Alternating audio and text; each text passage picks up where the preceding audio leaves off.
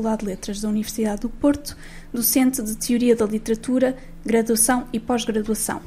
Membro do CITSEM, autora dos livros Almada Negreiros, A Busca de uma Poética da Ingenuidade, Fundação Engenheiro António de Almeida, Porto, 1994.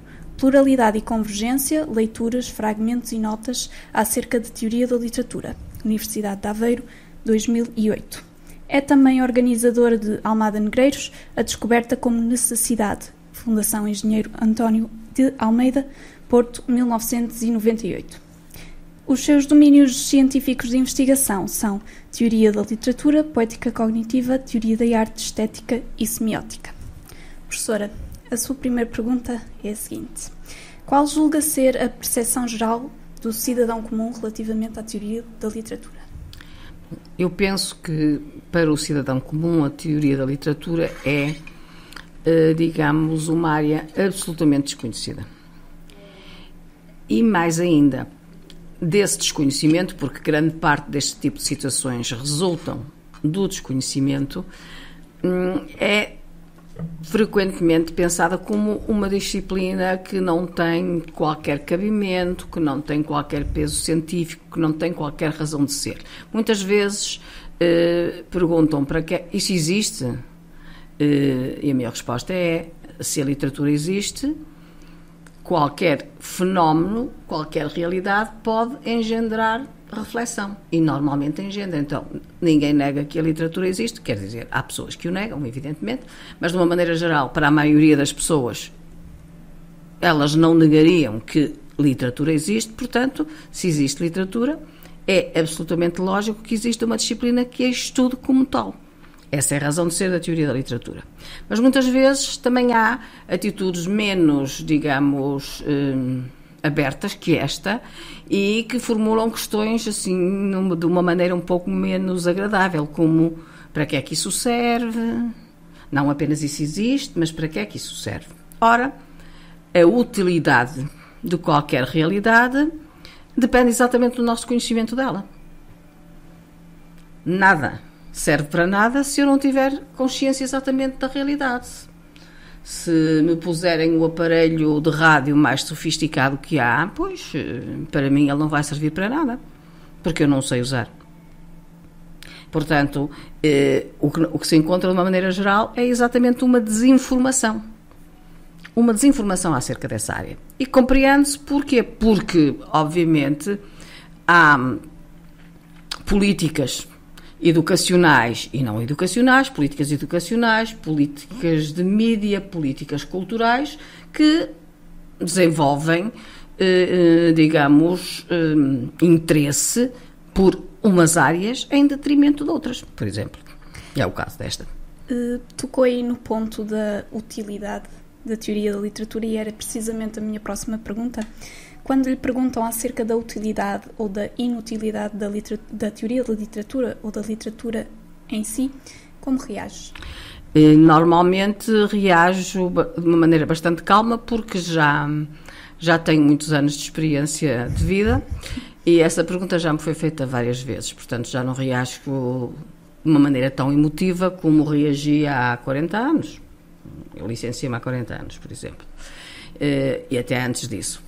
Uh, o que, como é que eu reajo? Pois desta maneira, demonstrando que a literatura, co, como qualquer arte, e não apenas como qualquer arte, quando nós, uh, na nossa relação com a realidade, desenvolvemos uma atitude reflexiva, isto é, tomamos um comportamento ou adotamos um comportamento uh, que começa pela observação e que, e que depois dessa observação uh, se complementa com uma análise, com uma comparação, com uma reflexão, o resultado das nossas, uh, dessa, dessa nossa experiência é uh, nós desenvolvemos um, um interesse por esse objeto que à partida nos parecia inútil ou indiferente. muitas vezes eu costumo dizer que tudo é interessante se nós o olharmos com interesse. E tudo tem a sua utilidade. No que diz respeito às artes e às ciências, e não só, mas são aquelas áreas uh, com as quais eu uh, trabalho mais, qualquer arte, como qualquer ciência, como qualquer corpus onde haja corpus, eh, digamos, eh, categorial, onde haja conceitos, imaginação, por exemplo, basicamente esses dois, uma dimensão racional e uma dimensão imaginativa, eh, são meios extremamente condensados. Eu dir-lhe-ia qual é o interesse da, da literatura e da teoria da literatura, pois a teoria da literatura ensina a olhar a literatura de uma maneira profunda e não superficial, ensina a ter uma visão mais ampla, mais complexa e não epidérmica sobre o fenómeno. Isso leva a que a pessoa desenvolver, desenvolva o que? As suas capacidades de observação, analíticas e depois críticas, entre outras. Esse tipo de comportamento altera a nossa vida e altera a nossa relação com o real um professor de, de, literatura e de teoria vai dizer, mas a teoria da literatura tem a ver com tudo. Porquê? Porque a literatura representa a realidade e, portanto, a literatura tem a ver com tudo.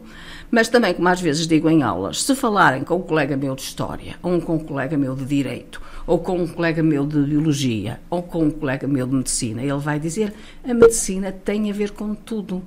O direito tem a ver com tudo. Porquê? Porque a realidade é complexa e todos os elementos da realidade se interligam ligam. E, portanto, se nós desenvolvemos a nossa capacidade de observar a realidade, isso muda-nos e faz de nós, portanto, eh, cidadãos com eh, uma consciência das coisas que é mais rica. E, portanto, pode nos favorecer para tudo. Estudar a teoria da literatura até nos pode, às vezes, ajudar a resolver um problema do dia a dia. Ou até pensarmos na literatura ou num filme. Ah, está naquele filme fez isto assim assim, vou fazer o mesmo, é uma boa ideia, pode ser que dê resultado. Olha, naquele romance isto assim assim, hum, foi uma boa ideia, porque é que eu não vou tentar? Isso pode acontecer, pode dar bom resultado, pode não dar. Professora, considera que a teoria da literatura lecionada nos ensinos básico e secundário deveria, deveriam ser, deveria ser uh, revista do ponto de vista científico e ou alargada a outros pensadores para além de Gerard Genet? Ora bem, eh, no ensino básico e no ensino secundário não se estuda a teoria da literatura. Não, isso é uma disciplina meramente académica. Porque qualquer disciplina teórica vai implicar um desenvolvimento intelectual que uma criança e um adolescente, um pré-adolescente, um adolescente e às vezes um jovem, muito jovem, não tem eh, de uma maneira suficientemente desenvolvida. É claro que a esse nível, não é? Uh, do ensino básico, do ensino secundário uh, e às vezes até do ensino médio, embora o ensino médio tenha várias dimensões, são incutidas às, uh, aos discentes, portanto, aos alunos, o que é conceitos que são extraídos da teoria da literatura. Como, quando eu fiz esse, esse tipo de ensino, há 50 e muitos anos, não é? Nos eram incutidos outro tipo de conceitos, conceitos da gramática clássica, os conceitos da filologia clássica, para quê? Para nos ensinarem, à luz daquilo que na altura eram os modelos dominantes da época, a, te, a tomarmos consciência do que é uma língua, da complexidade do funcionamento da língua, da necessidade que nós temos de conhecer o sistema da língua e, portanto, a sua organização, a sua lógica interna, mas também a necessidade que nós temos ou devemos ter para conhecer de facto o que é uma língua. E a literatura implica sempre um tratamento artístico, estético de uma língua de comunicação, não é? da linguagem de comunicação, daquilo que nós chamamos língua, normalmente, seja ela qual for. Eh, portanto, para que tenhamos a consciência das capacidades expressivas, da criatividade que existe no próprio sistema linguístico e que a literatura explora de uma maneira sistemática, é, é muito importante, obviamente, que essas noções sejam dadas. Em, em outros momentos, elas eram dadas normativamente porque todo o ensino era normativo. Eh, depois do 25 de Abril, Exatamente, houve uma mudança de paradigma que esteve ligada, obviamente, ao facto de, por ser vivido numa uma sociedade muito fechada, eh, os programas, por exemplo, a minha geração, eh, quem fez o liceu da minha geração, o programa durou 20 anos ou 30, o mesmo programa. Os livros não mudavam, o programa não mudava. Uma pessoa com 10 anos de diferença de mim estudou os mesmos textos que eu estudei, até com 20. Isso deixou de existir hum, e, portanto, porque havia esse imobilismo do ponto de vista do conhecimento e da prática pedagógica e da, eh, e da didática, houve reformas e aí começaram a introduzir-se, por exemplo, não só autores que não se estudavam, ou obras que não se estudavam. Eu tenho uma irmã há três anos mais velha que eu, mas por razões de datas de nascimento, eh, ela, em termos de, de sequência de estudos, não, está três anos a, a, não estava três anos, a, a, digamos, adiantada relativamente a mim, mas, mas sim quatro. E, pura e simplesmente, por exemplo, se a minha irmã, quando fez o sétimo ano de liceu, que era o, o término do ensino secundário, eh, ela estudou, portanto, o programa terminava com essa de Queiroz, eh, autores finiscolares século XX, no, isto é, no final do ensino secundário. Onde havia programas muito exigentes, onde é, nos era exigida, uh, nos eram exigidas redações, análises, etc. Todas elas num espírito normativo. Mas, por exemplo, nessa altura, o que é que elas estudavam de, de Queiroz? A cidade e as serras. E não era o lado interessante de Cidade e as Serras, era o lado moralista de Cidade e as Serras. Porquê? Porque toda a sociedade vivia naquele tipo de registro. Havia até uh, pessoas que foram penalizadas por falarem noutras obras dessa de Queiroz, por dizerem que tinham lido o Primo Basílio, ou que tinham lido o Crime do Padre Amaro, etc. E isso gerar eh, críticas da parte de professores.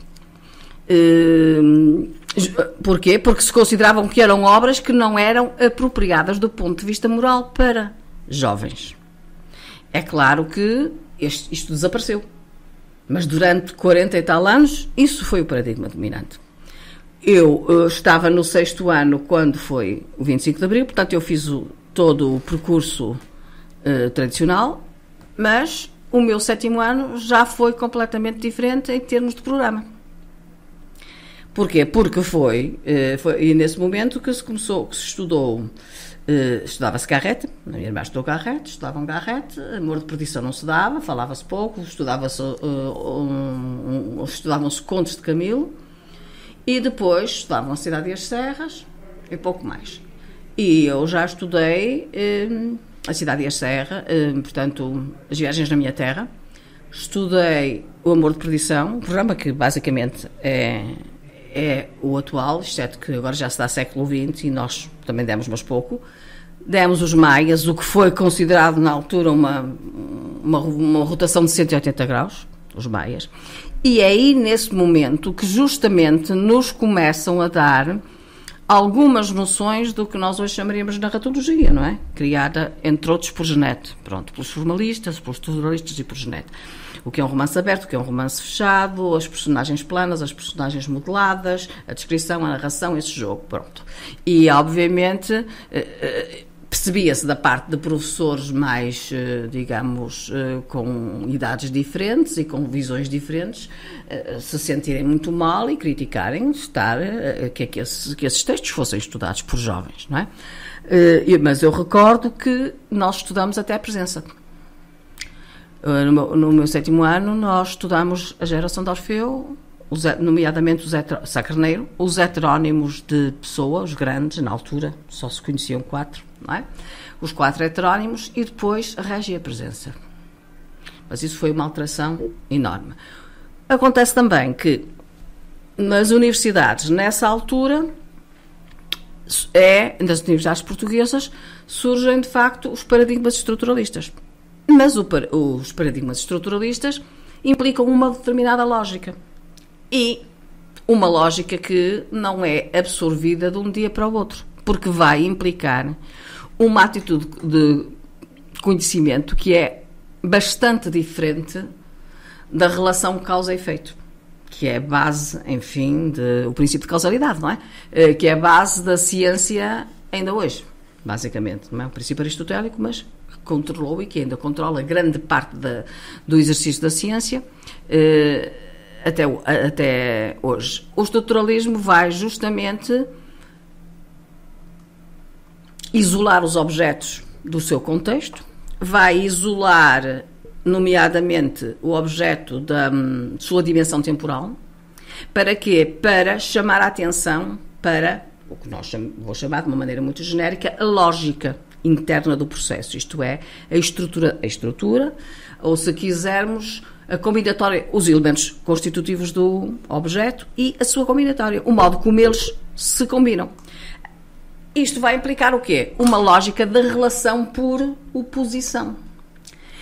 E isso não foi entendido muitas vezes. E continua a não ser entendido muitas vezes. O que acontece é que muitas vezes continua a adotar a lógica positivista de origem aristotélica, obviamente, a, a, dimensão da historicidade pensada exatamente linearmente como ela era equacionada no positivismo, porque hoje há muitos outros modelos de história e da, da prática da história, necessariamente, mas uh, usa-se o quê? Uma cosmovisão, ou digamos um, um tipo de paradigma tradicional, com uma, o que nós chamamos uma metalinguagem, portanto, um conjunto de termos técnicos que são estruturalistas. E isto, do ponto de vista científico, é uma aberração.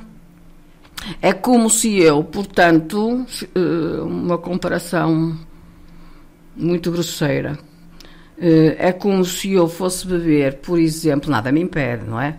Eh, mas como se eu fosse beber, por exemplo, champanhe por um copo de barro muito poroso eu posso beber champanhe por um, copo de barro muito poroso, só que o champanhe vai-me saber mal.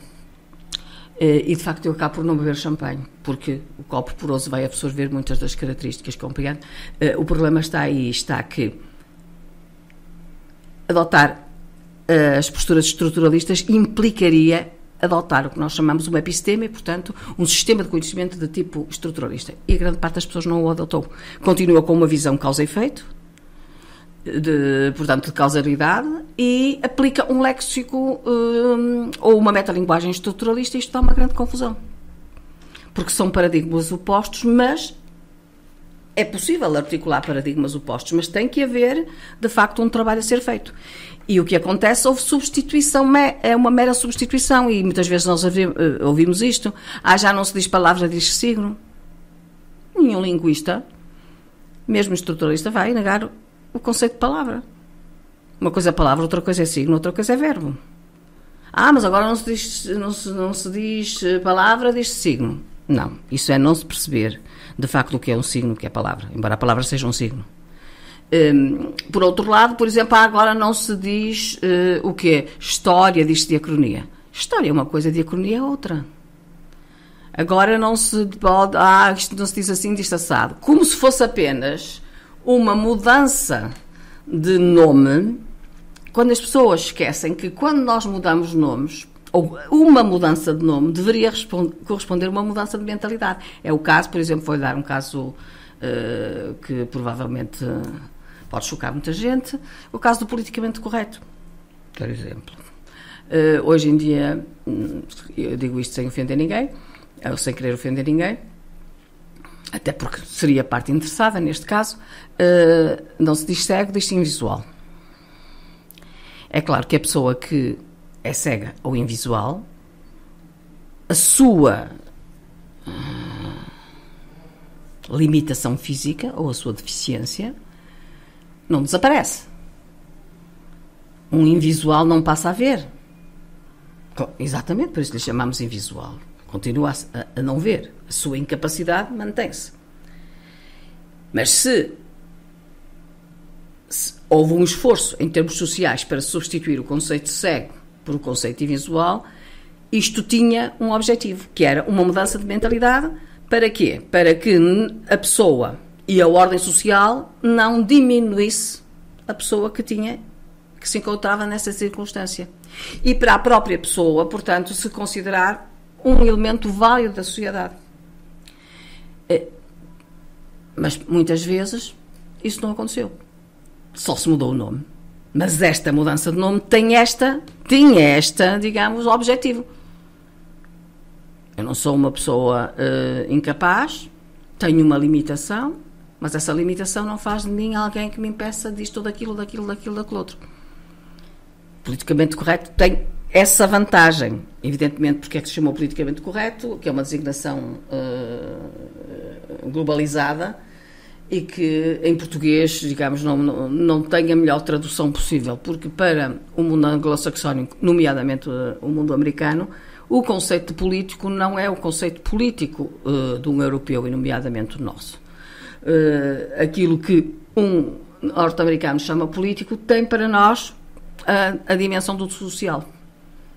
Portanto, seria mais uma linguagem socialmente correta e correta no sentido de ser inclusiva, de abrir mentalidades e, portanto, de levar a uma evolução, a uma evolução e a uma justiça. Que implicaria o quê? Que todo, enfim, toda a gente tomar consciência que eventuais eh, handicaps, era o termo que se usava noutra, noutros momentos, eventuais handicaps, não são impeditivos de viver, nem retiram às pessoas o direito de viver e de viver plenamente e de serem felizes. Agora, deixar de dizer cego e dizer invisual e continuar a manter a mesma atitude do coitadinho ou do que isto do que não pode porque é isto ou não pode por causa da clota, etc. Quer dizer, hum, não é nada. Não é? Isto é apenas uma mera mudança de nomenclatura, sem haver mudança do que nós chamamos de paradigma, ou de mentalidade geral, ou, se quiser, de cosmovisão. Compreende? Haveria vantagem, eh, evidentemente, em, em, eh, em que todo esse essa, eh, digamos, esse conjunto de conceitos de origem estruturalista que são dados no ensino secundário fossem dados corretamente.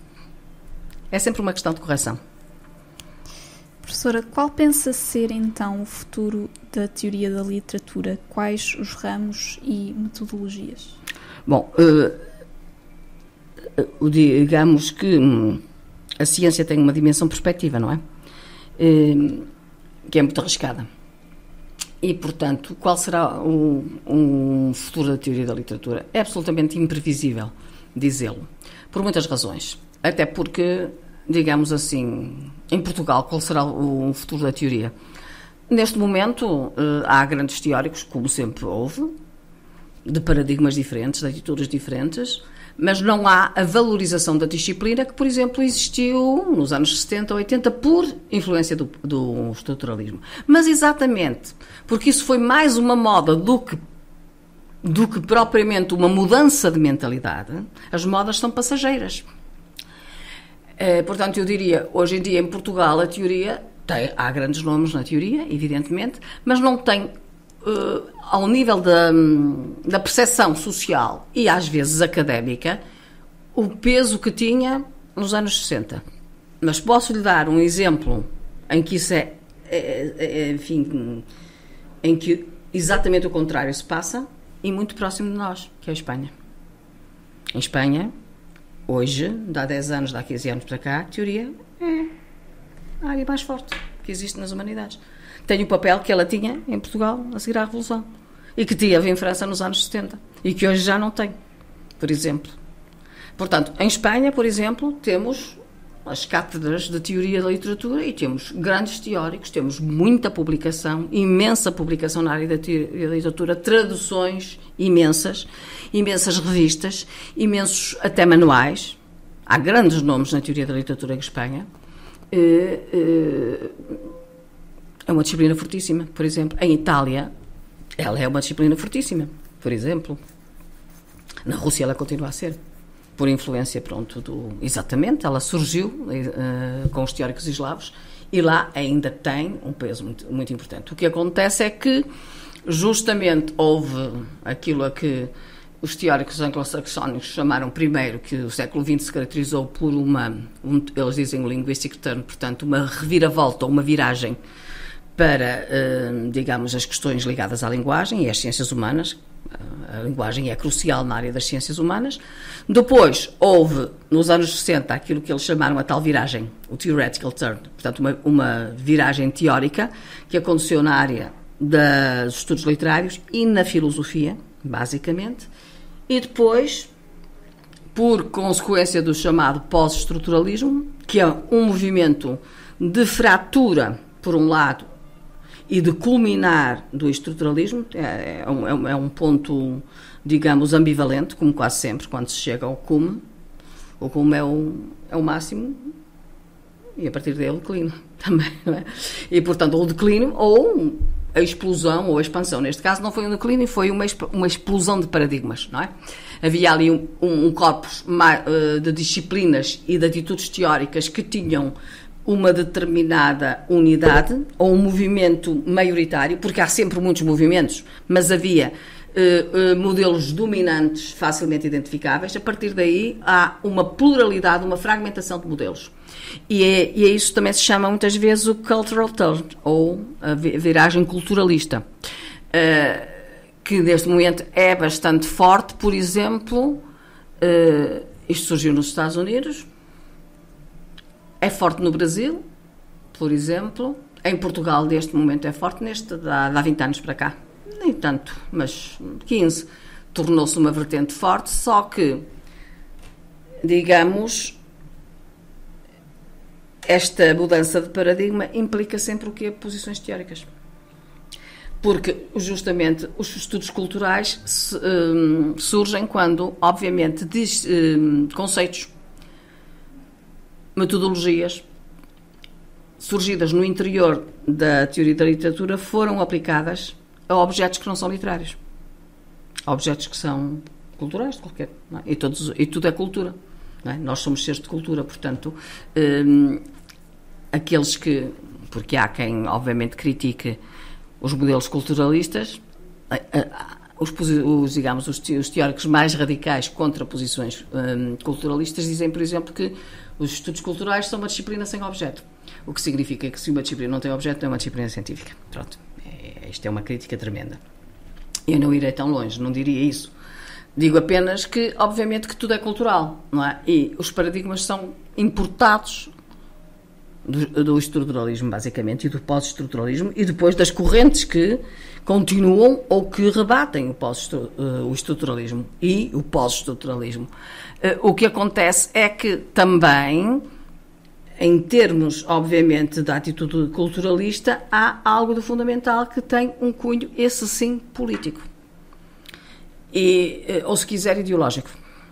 Os estudos culturais vão abordar qualquer objeto usam a metalinguagem estruturalista, usam os conceitos estruturalistas, mas vão trabalhar qualquer objeto como quê?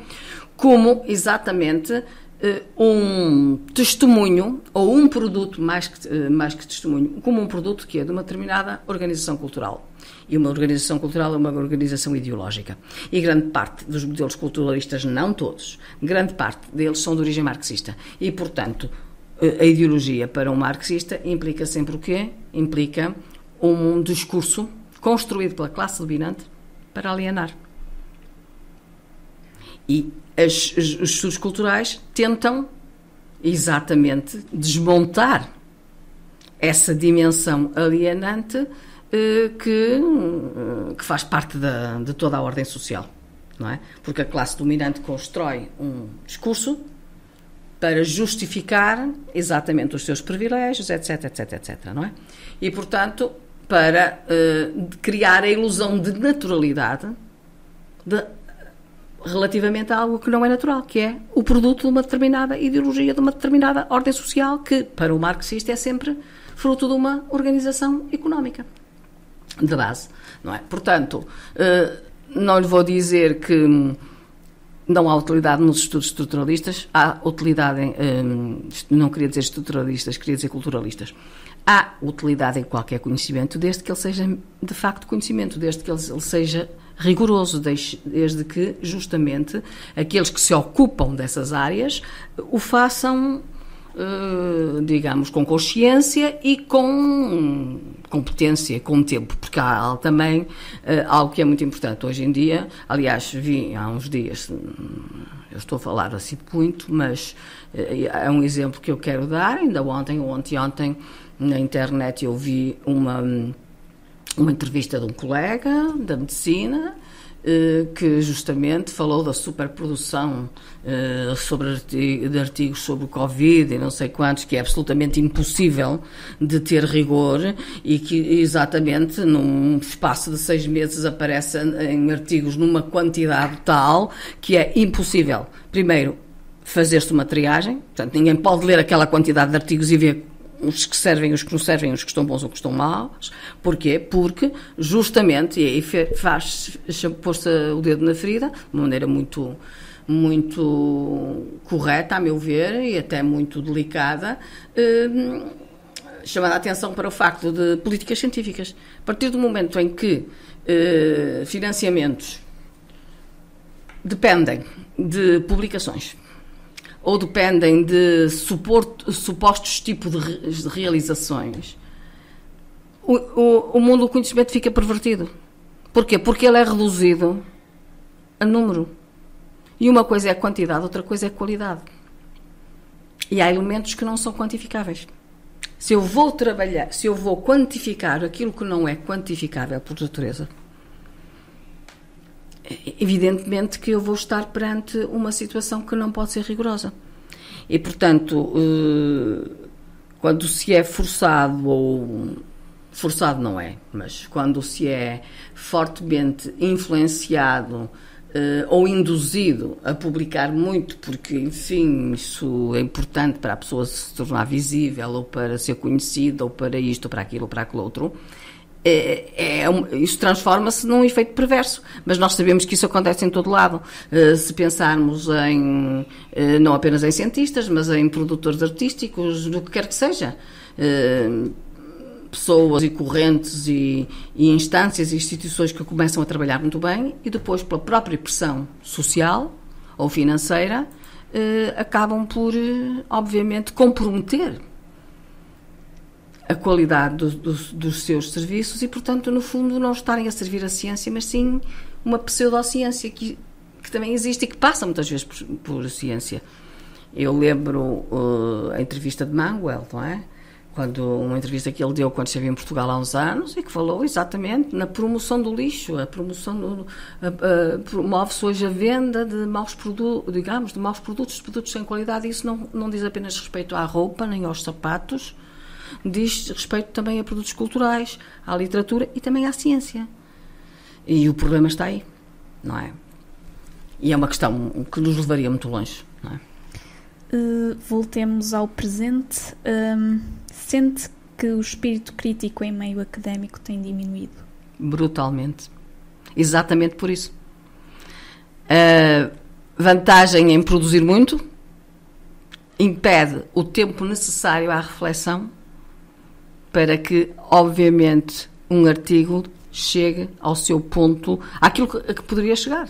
E que não chega porquê? Porque se eu tenho um ano e preciso de publicar cinco artigos, ou acho que tenho que publicar cinco artigos, hum, eles não podem ter a qualidade uh, se eu só, uh, digamos, se em vez de um eu fizesse, se em vez de cinco eu fizesse um.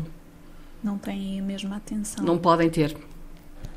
Uh, Dou-lhe dou o exemplo de um caso de um senhor que atualmente é um grande teórico, uh, que escreveu uma obra de referência sobre a área em que trabalha, mas durante cinco anos ele não publicou um artigo. Pois não, porque todo o tempo foi necessário para, de facto, ele escrever essa obra, que é hoje uma obra de referência. Se estivesse que todos os anos escrever mais cinco artigos, quer dizer, ou demoraria muito mais tempo a fazer o trabalho, que é de referência, e portanto toda a gente perderia, eh, ou então o próprio trabalho perderia muita qualidade porque o tempo não se estica, como eu digo, de uma maneira muito, muito, digamos, chá, o tempo não se estica. Não é? Nós não podemos esticar o tempo. Uh, penso então que sei a resposta à próxima pergunta. Como entende ser a universidade utópica ou próxima disso? Próxima de que, de, do retrato que eu tracei? Próxima de ser utópica. Ah. Se eu acho que ela é, ou que deveria ser? Uh, a sua visão de como é uma, uma universidade utópica? Ora bom, o que seria para mim uma, uma universidade nem lhe punha utópica. Uma universidade. O que é para mim uma universidade é uma escola de pensamento. É uma instituição onde se formam pessoas. Não é uma instituição onde se treinam pessoas.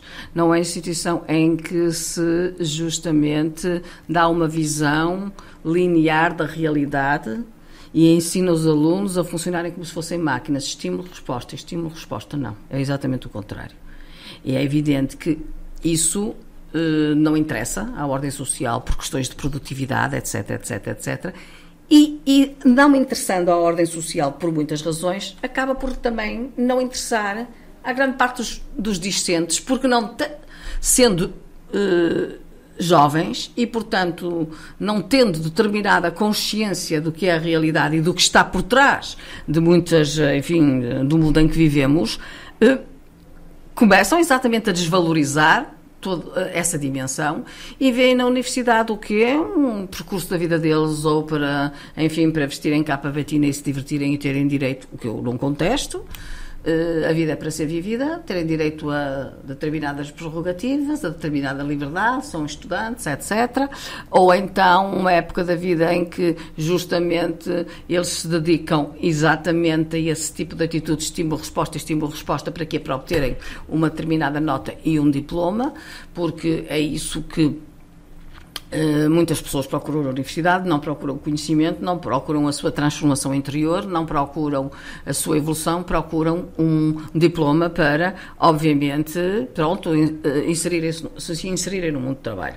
Acontece que, obviamente, o próprio mundo do trabalho também não acompanhou a evolução social e temos muito desemprego, exatamente por isso, porque há formações que de facto não formaram as pessoas. Que as ensinaram a funcionar como máquinas, mas fora daquele contexto, elas não, eh, eh, digamos, eh, não, não, não têm a capacidade de articular o que estudaram com a realidade. E isso vai, digamos, limitá-las na sua, não só na sua vida, como no, no, próprio mercado de trabalho. Porque uma pessoa pode ser engenheiro, mas se uh, tiver um, uh, espírito crítico e este e aquilo, aquele outro, ele se, será um engenheiro que trabalhará, atuará e se comportará de uma maneira completamente diferente do outro que apenas sabe aplicar fórmulas. Isso para isso existem computadores, não é? Ou máquinas que fazem as contas muito melhores que nós, muito mais rapidamente que nós, etc, etc. Mas as máquinas não são criativas, não é? As máquinas não são criativas. Criativos somos, somos, somos os humanos. E e é essa também uma dimensão que eu penso que a nossa ordem social uh, também desvaloriza, de certa maneira. E considera que a arte no geral e a literatura no particular estão intimamente relacionadas com ética ou moral? Tudo, na minha opinião, tudo está relacionado com a ética e com a moral, porque, como sabe, eh, essa disciplina diz respeito, foi, é, foi assim que Aristóteles a definiu, os gregos a definiram Aristóteles de uma maneira paradigmática, a ética é uh, o tipo de, reflexo, de área de conhecimento que reflete sobre a ação. Que reflete sobre a ação. E os problemas que a ação em concreto levanta. Nós temos leis universais, que são de alcance universal, mas como é que, em situações particulares, extremamente complicadas, como é que nós eh, vamos respeitar ou não essa lei? Ou como é que nós podemos, de facto, eh, agir, pronto, o termo aristotélico, em nome do bem comum? Ou, ou agir, portanto, eticamente. Eh, a ética, a literatura, obviamente, e a arte, como tudo na vida, tem a ver com a ética. Só que a ética, eu estou a pensá-la como reflexão com um espírito crítico, exatamente, eh, como para ajudar a tomar decisões e não apenas como uma doutrina ou um conjunto de preceitos morais, que já é outra, preceitos morais que são dados como eh, formas canónicas, quase como se fosse uma Pois é, o termo é doutrina, eh, que, que, implica obediência, não é? Como se fosse quase uma religião em sentido amplo sem levar à reflexão porque é que eu não posso fazer isso. Não se diz não, deves matar, não, não se deve matar por isto assim assim, diz-se por simplesmente não vais matar. Não matarás. Mas e a legítima defesa? Existe, exemplo? a não ser em legítima defesa. E é um problema ético, é um dos problemas da ética. Quando é que é legítimo, exatamente? Uh, olha, assisti a seminários, há muitos anos, a seminários Stanley Fish, um grande nome da, do desconstitucionismo e não só, cujo tema do, eh, essencial dos, eh, dos seminários era isto: quando é que é ilícito fazermos coisas que nós sabemos que são ilícitas ou que são crimes? E ele usava, por exemplo, isto é um, é um teórico norte-americano e, evidentemente, os teóricos norte-americanos, há os de excelente qualidade e com uma cultura absolutamente universal, mas muito, que é o caso de Fish, mas há, a cultura norte-americana é muito local muito local, muito centrada sobre ela mesma. A lei é a lei americana, justiça é a justiça americana, etc, etc, etc. Civilização, cultura é a deles. Uh, isso tem a ver com, com toda uma, pronto, uma questão, questões culturais e históricas. E justamente, uma dos textos que nós usávamos eram, ou sobre os quais nós refletíamos, eram, por exemplo, cartas de Thomas Jefferson à esposa presidente e tal, na altura, de, enfim, problemas afastados, escrevia à mulher e dava-lhe conta das suas, uh, dos seus programas morais. Quando é que é, é ilícito fazer isto, ou quando é que é ilícito fazer aquilo outro, por exemplo. E depois, Stanley Fish, fazíamos perguntas e agora vamos passar isto para a atualidade, dê-nos exemplos disso, etc. E matar numa guerra, um soldado que vai para a guerra, vai matar.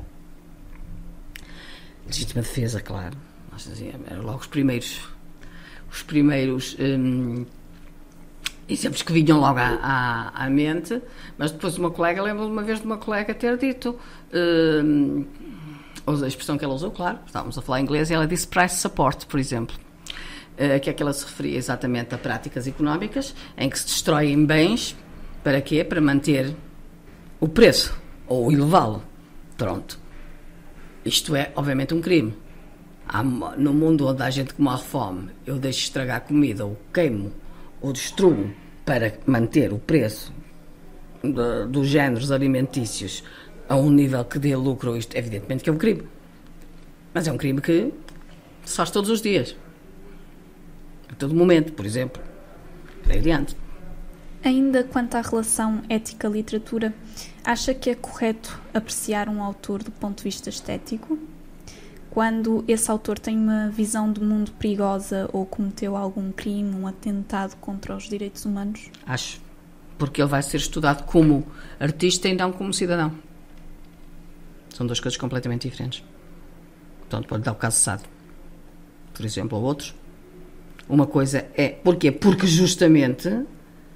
Uh, aquilo que nós chamamos de artista não é necessariamente a pessoa civil é uma dimensão da pessoa civil. E todos nós temos muitas facetas. E, portanto, podemos ter uma faceta de santo e uma de, de monstro, não é? Como o médico, não é? Eh, como o Mr. O Dr. Jekyll e Mr. White, ou qualquer coisa assim, o Dr. White e Mr. Jekyll, já não me lembro agora do nome. Uh, os românticos chamaram muita atenção disso. A nossa natureza não é una, nós somos seres muito complexos e, portanto, uh, há, há, seres absolutamente monstruosos que são grandes artistas e ao contrário, não é? Há, há seres que são, obviamente, as melhores pessoas do mundo e, do ponto de vista da sua produção artística, outra. Não terem, eh, de facto, qualidades artísticas, não é? Por exemplo. É como se julgar, sei lá o quê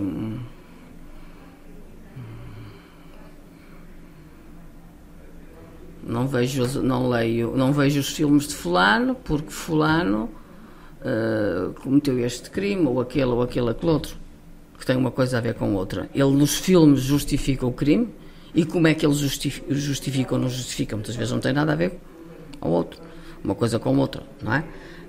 A maioria das vezes não, não tem uma coisa a ver com outra. Não vou ler as obras de Marcuse, porquê? Porque ele estrangulou a mulher. Ele teve um acesso de loucura, estrangulou a mulher. E foi julgado, foi parar um manicômio. morreu no manicômio. E A quando- sua obra não tem valor? Claro que tem. E quando a própria, o próprio processo criativo passa por um crime? A produção de um crime Eh, produção de desrespeito, por exemplo, de atores que estão a fazer um filme. Nesse caso.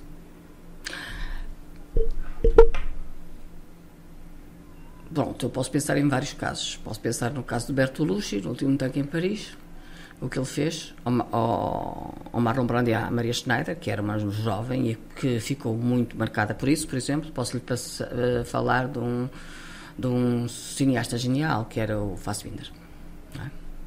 Fassbinder era, obviamente, um, um cineasta genial, deixou-nos uma obra absolutamente notável. Mas nós sabemos que o comportamento que ele tinha com muitos dos atores, muitos, não com todos, mas com a grande parte deles, era de uma pessoa sádica. Isso tem a ver com relações pessoais. E isso tem a ver, eh, tem, tem, tem sempre dois lados. Aquele que, o, aquele que o faz e aquele que o permite.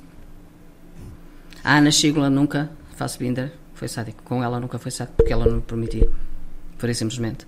Não é? Eh, é evidente que, infelizmente, a maioria das pessoas habitua-se a aproveitar das fraquezas dos outros. Todos nós somos, temos as nossas forças, as nossas fraquezas. Isso tem a ver com depois as escolhas que nós fazemos, com aquilo que nós queremos ser. não é? Agora, não, a produção de uma obra, seja ela genial ou não, não justifica a humilhação, no meu ponto, no meu ponto de vista, a humilhação de ninguém.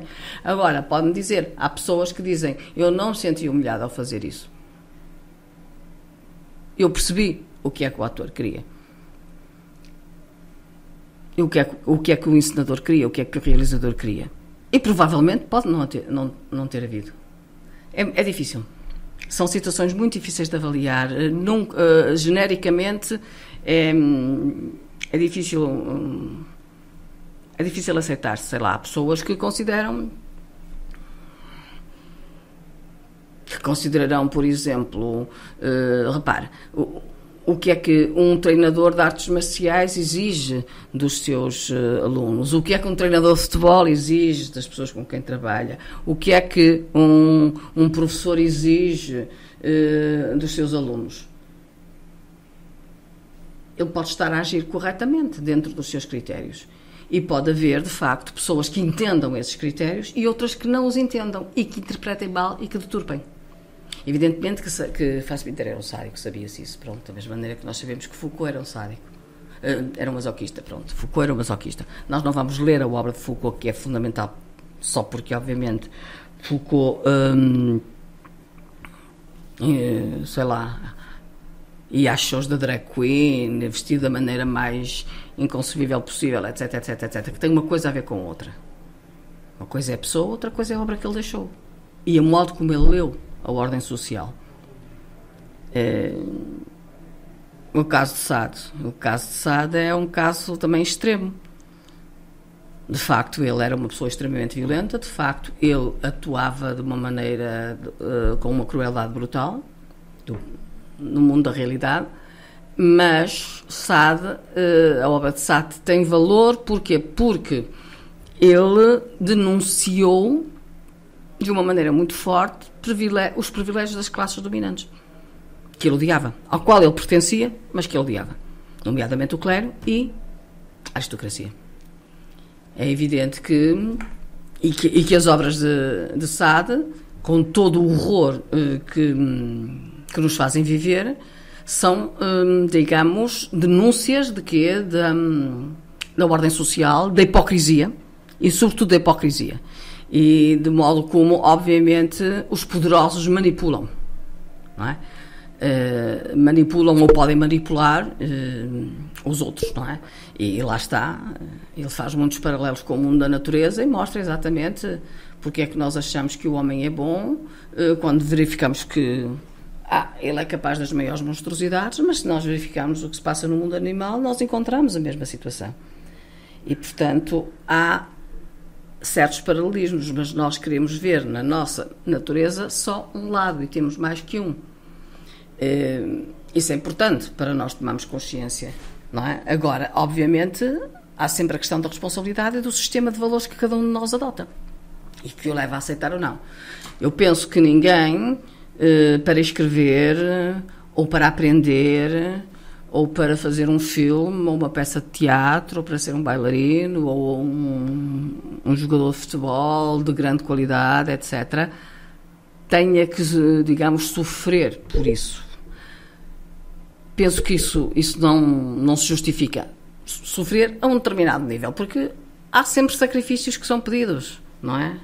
Tudo tem contrapartidas na vida e, portanto, se a pessoa quer atingir um determinado nível, seja a tocar piano, seja a jogar futebol, sabe que enquanto os outros podem ir para a praia, eh, ou podem ir ao cinema, ou estão a dormir, ele está a fazer flexões, ou isto, ou aquilo, ou aquilo outro. Mas isso são escolhas.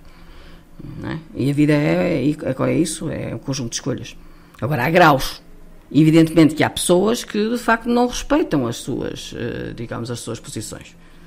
Há pessoas que, porque X razão, acham que tudo lhes é permitido, ou que podem fazer uh, isto, aquilo, aquilo outro, porque pura e simplesmente atingiram um determinado nível, ou supostamente atingiram, ou porque a ordem social lhes permite isso. Lhes dá impunidade. É o caso de eh, um dos elementos, não apenas eh, um, não é o maior, mas é talvez um dos mais importantes de todo o pensamento de Sade, radica exatamente aí, na impunidade de certa, exatamente, a classe dominante. Isso é o que ele tem de revolucionário. Embora tenha usado exatamente uh, meios extremamente duros para uh, levar as pessoas a tomar consciência disso. Mas isso corresponderia a uma determinada também a uma determinada característica da sua personalidade, não é? Ela era uma pessoa extremamente violenta, desde criança manifesta, manifestava comportamentos que nós hoje chamaríamos sádicos, não é? Absolutamente. Desde muito pequeno. Quais os pensadores que mais a marcaram do ponto de vista profissional? Teóricos, quer dizer? Sim. Bom, eu fui quatro anos aluna de um grande professor da Faculdade de Letras da Universidade de Porto, que era o professor José Augusto Seabra. E ele foi importantíssimo na minha formação. Não foi, não foi o maior, foi foi importantíssimo. Houve outros também, como o professor Osório, com tudo o que eu sei de hermenêutica, basicamente aprendi com ele. Com mas fui aluna do professor Osório um ano, fui aluna quatro anos do professor Seabra, portanto, e o professor Seabra, eh, portanto, trabalhava muito com estruturalismo, com pós-estruturalismo, com, em muitas áreas. E era alguém, exatamente, cujas aulas eram, as aulas de, do professor Seabra eram conferências, portanto, Havia muita gente que não gostava, que dizia que não percebia nada, não sei o quê. Ele era extremamente claro, bastava que nós conseguíssemos uh, exatamente, puséssemos a nossa mente num, num, ponto de vista teórico e, e, ele era extremamente claro. Mas muitas pessoas depois até achavam e diziam isto, ah, ah, os outros, eles percebem tanto como nós, o que querem fazer de inteligente dizem que percebem, o que era falso. Bom, uh, o, uh, teóricos que eu, eu fui também três anos aluna de Jornete, que é um grande teórico, alguém que foi um, um, digamos, que teve uma formação tradicional, que foi um grande estruturalista que depois evoluiu no pós para a semiótica e para a teoria da arte e foi muito marcada pela, também pelo, não só pelas obras escritas, mas pelas aulas. Porque, e isso é curioso, porque Geneta estava a dar aulas. Era alguém que tinha uma vocação de investigação, não gostava de dar aulas, mas as aulas deles eram, eram brilhantes eram brilhantes porque justamente ele fazia das aulas o que é uma espécie de teste à reflexão que ia desenvolvendo. Ele estava a trabalhar num determinado assunto, etc., vinha-nos expor. E à medida que, que expunha o assunto e que se levantava para ir ao quadro para fazer os quadros, os célebres quadros dos genetos, duas entradas estruturalistas, quando ele comentava os, os, uh, os quadros que tinha feito, ele autocorrigia-se. E, portanto, isso era, era muito interessante ver, para mim, era muito interessante ver exatamente uh, o que é, aquilo que eu considero sempre muito interessante, ver, um, uh, ver, uh, ver ou ouvir alguém inteligente a raciocinar. Para mim, isso é algo que me interessa. Tive essa experiência com Genet, tive essa experiência também com Derrida, embora tenha assistido a poucas aulas de Derrida relativamente às de Genet, não é? Que era um comunicador. Uh, bom, uh, as aulas de Derrida tinham uma atração que as Genet não tinham. A Genet era a racionalidade pura. aristotélica, não é? Seca. E quem não tenha uh, apetência por isso, portanto, facilmente se afasta. Derrida era um comunicador brilhante, alguém com uma capacidade de articular a cultura ocidental rapidamente de uma maneira extremamente atraente. Um tipo de discurso que podia ser equiparado ao de Barthes, por exemplo, embora se fossem muito diferentes. Uh, as aulas de Badiou eram notáveis, também. Algumas aulas de Cristeva também. E vou falar de outro que me marcou muito negativamente, que foi exatamente Stanley Fish. Eu não fui uma aluna regular de Stanley Fish, assisti a alguns seminários de Stanley Fish, e é aquilo que eu digo eh, do Stanley Fish, enfim, isto é muito, será muito controverso, muitas pessoas ficarão horrorizadas com o que eu estou a dizer, mas eu vou dizê-lo, já o disse muitas vezes, nunca vi ninguém que fosse tão bom professor e tão mau ao mesmo tempo. Ele era de facto um homem inteligentíssimo, um homem que tinha capacidade de articular várias formas de conhecimento, alguém que comunicava muito bem e alguém que, eh, dentro da, da atitude de conhecimento anglo-saxónica, era brilhante no sentido em que ele conseguia que todos os alunos falassem. Tanta pergunta fazia, tanta, tanta uh, uh, insistia tanto uh, para que as pessoas falassem ou se manifestassem que ele conseguia de facto que todas as pessoas da sala, nem que fosse uma ou duas palavras, dissessem. Isso é de facto extremamente positivo. Quando se acha que uma aula implica a interação e, e, e tem que ser dinâmica e que implica o diálogo, etc. Por outro lado, eh, achava um péssimo professor, porquê? Porque muitas vezes, exatamente, os alunos diziam coisas que não tinham interesse nenhum, nem tinham qualidade. Mas qual era a atitude de Stanley Fish? Era uma atitude muito positiva e isto, a um primeiro nível, é excelente.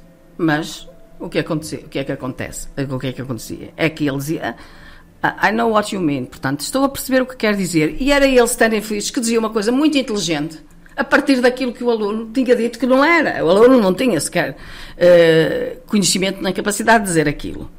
Pronto, ele tanto insistia, tanto insistia que a pessoa acabava por, por falar. E isso era bom, por um lado.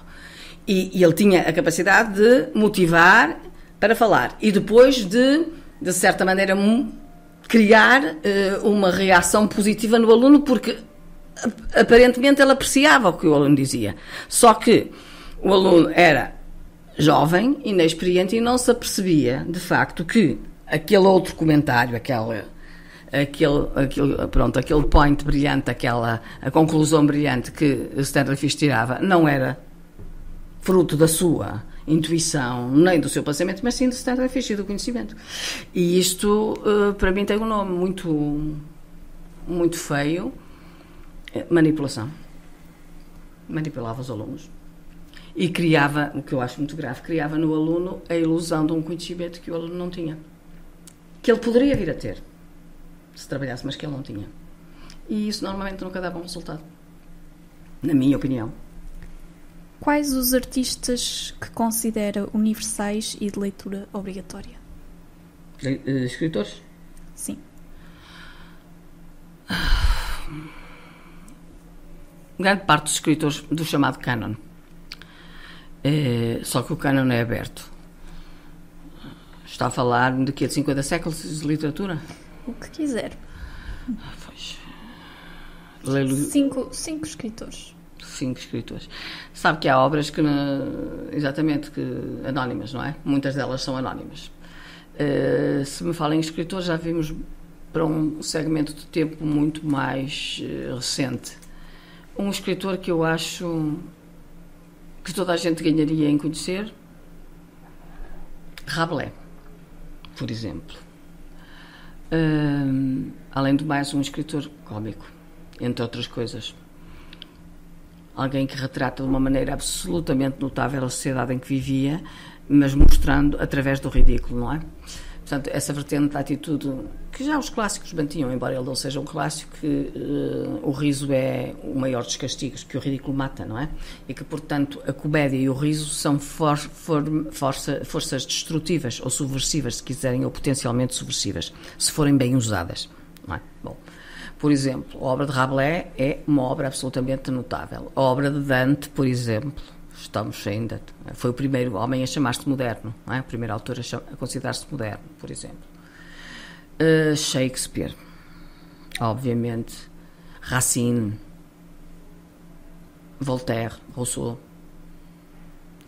Victor Hugo, já passei muito, uh, Dickens, Eliot, Dostoiévski, por aí. Portanto, mais, mais próximos de nós. Em Portugal, Mário de Carvalho, por exemplo. Um, Miller. Tanto Arthur como Henry Miller são autores universais que todos ganhariam em conhecer, por exemplo. E como última pergunta, quem gostaria de ver no nosso próximo uh, Pod Letras como convidado e se tiver algumas perguntas que gostaria de ver respondidas? Não faço ideia, não posso. Acho que não me. Ora, bom. Da área do português. Primeiro que tudo, eu, eu congratulo os responsáveis por esta iniciativa, por tudo quanto têm estado a fazer, isso é excelente, é, é importante.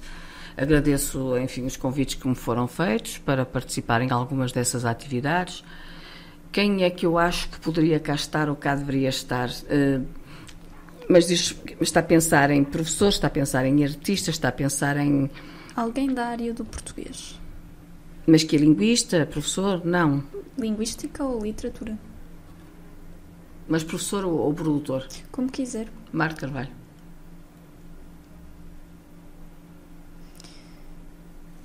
Muito obrigada, professora, pela Nada. contribuição enriquecedora. Muito obrigada ao ouvinte que está connosco uh, hoje. O nosso próximo Pod Letras terá, trará um debate da área da linguística em torno do novo acordo ortográfico. Teremos dois convidados com opiniões distintas, um da área dos estudos clássicos e outro da área das variedades históricas e ortográficas do português. Fique atento e boas leituras!